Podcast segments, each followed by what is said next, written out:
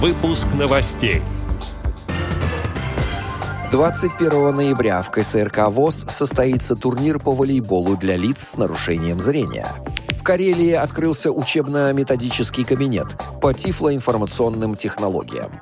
Далее об этом подробно. В студии Алишер Канаев. Здравствуйте. В Петрозаводске в социально-реабилитационном центре «Гармония» открылся кабинет для помощи в трудоустройстве незрячих людей.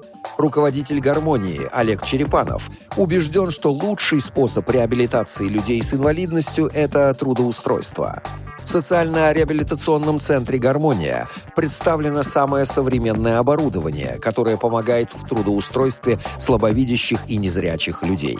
Кроме того, средства президентских и республиканских грантов позволили приобрести технику для работы и реабилитации глухих людей. Все программы для незрячих озвучены. Для плохо слышащих, наоборот, аппарат убирает посторонние шумы, чтобы человеку было легче воспринимать звуки. В этом году Центр «Гармония» получит дополнительное финансирование от государства на программу сопровождения при трудоустройстве. В Управлении труда и занятости Карелии уточнили, что речь идет не о наставниках, а именно о сопровождении людей с инвалидностью при устройстве на работу. Благодаря грантам «Гармония» приобрела не только современную дорогостоящую технику для слабовидящих и незрячих людей, но и разные виды тростей для людей с ограничениями зрения.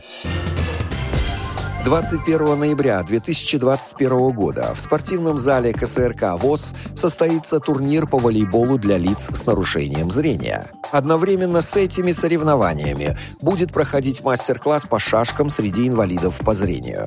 КСРК ВОЗ стало хорошей традицией проводить комплексные спортивные мероприятия, на которых инвалиды по зрению могут проверить свои силы сразу в нескольких видах спорта. В турнире примут участие более 30 любителей активных видов спорта из Тюмени, Курска, Московской области и Москвы. Победителям и призерам соревнований будут вручены кубки и медали.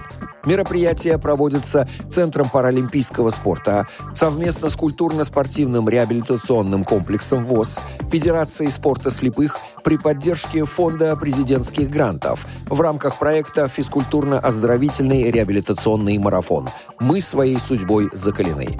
Начало соревнований в 11 часов Отдел новостей «Радио ВОЗ» приглашает к сотрудничеству региональной организации. Наш адрес новости собака радиовоз.ру.